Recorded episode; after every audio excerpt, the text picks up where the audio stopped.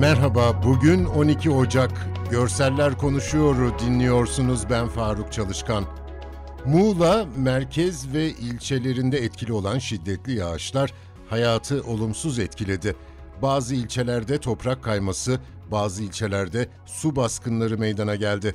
Yerleşim alanlarında, çiftliklerde, narenciye bahçelerinde ve tarlalarda su baskını oldu. Menteşe ilçesinde Karabağlar Yaylası'nda bir ahırda su baskını sebebiyle hayvanların mahsur kaldığı ihbarı üzerine Menteşe İlçe Tarım ve Orman Müdürlüğü ile Büyükşehir Belediye ekipleri çalışma yaptı.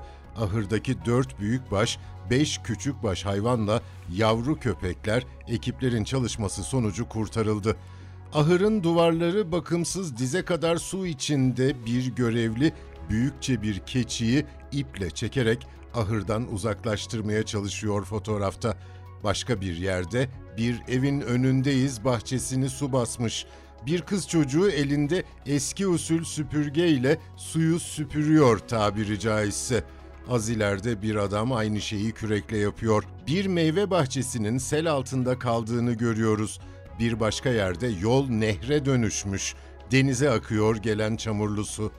Antalya'nın Kumluca ilçesinde hortum ve dolu tarım alanlarına, seralara zarar verdi.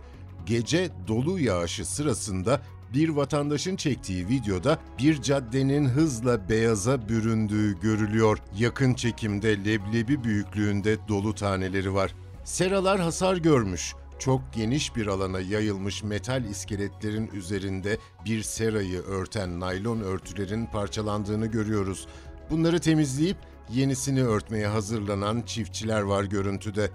İstanbul'da fırtınanın devirdiği ağacı yoldan temizlemeye çalışan belediye görevlilerini görüyoruz. Kırklar elinde apartmanların çatısı uçmuş yine fırtınadan. Binanın önüne düşmüş metal oluklar, tahta iskeletler. Bunlar tek bir şeyi hatırlatıyor.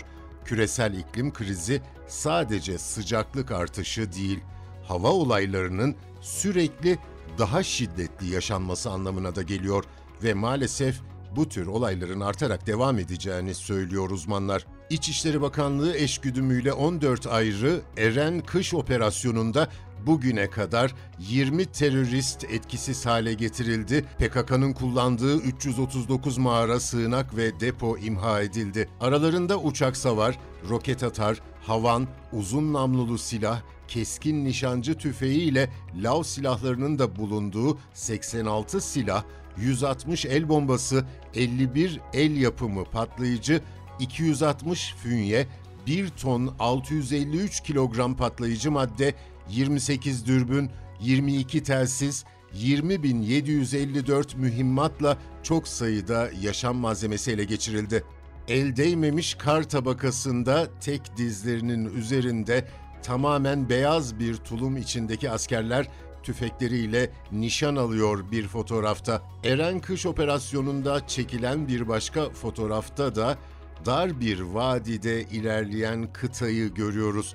Başlarında beyaz kep, yüzleri büyük kara gözlüklerden görünmüyor askerlerin. Bellerine kadar karın içinde tek sıra yürüyorlar.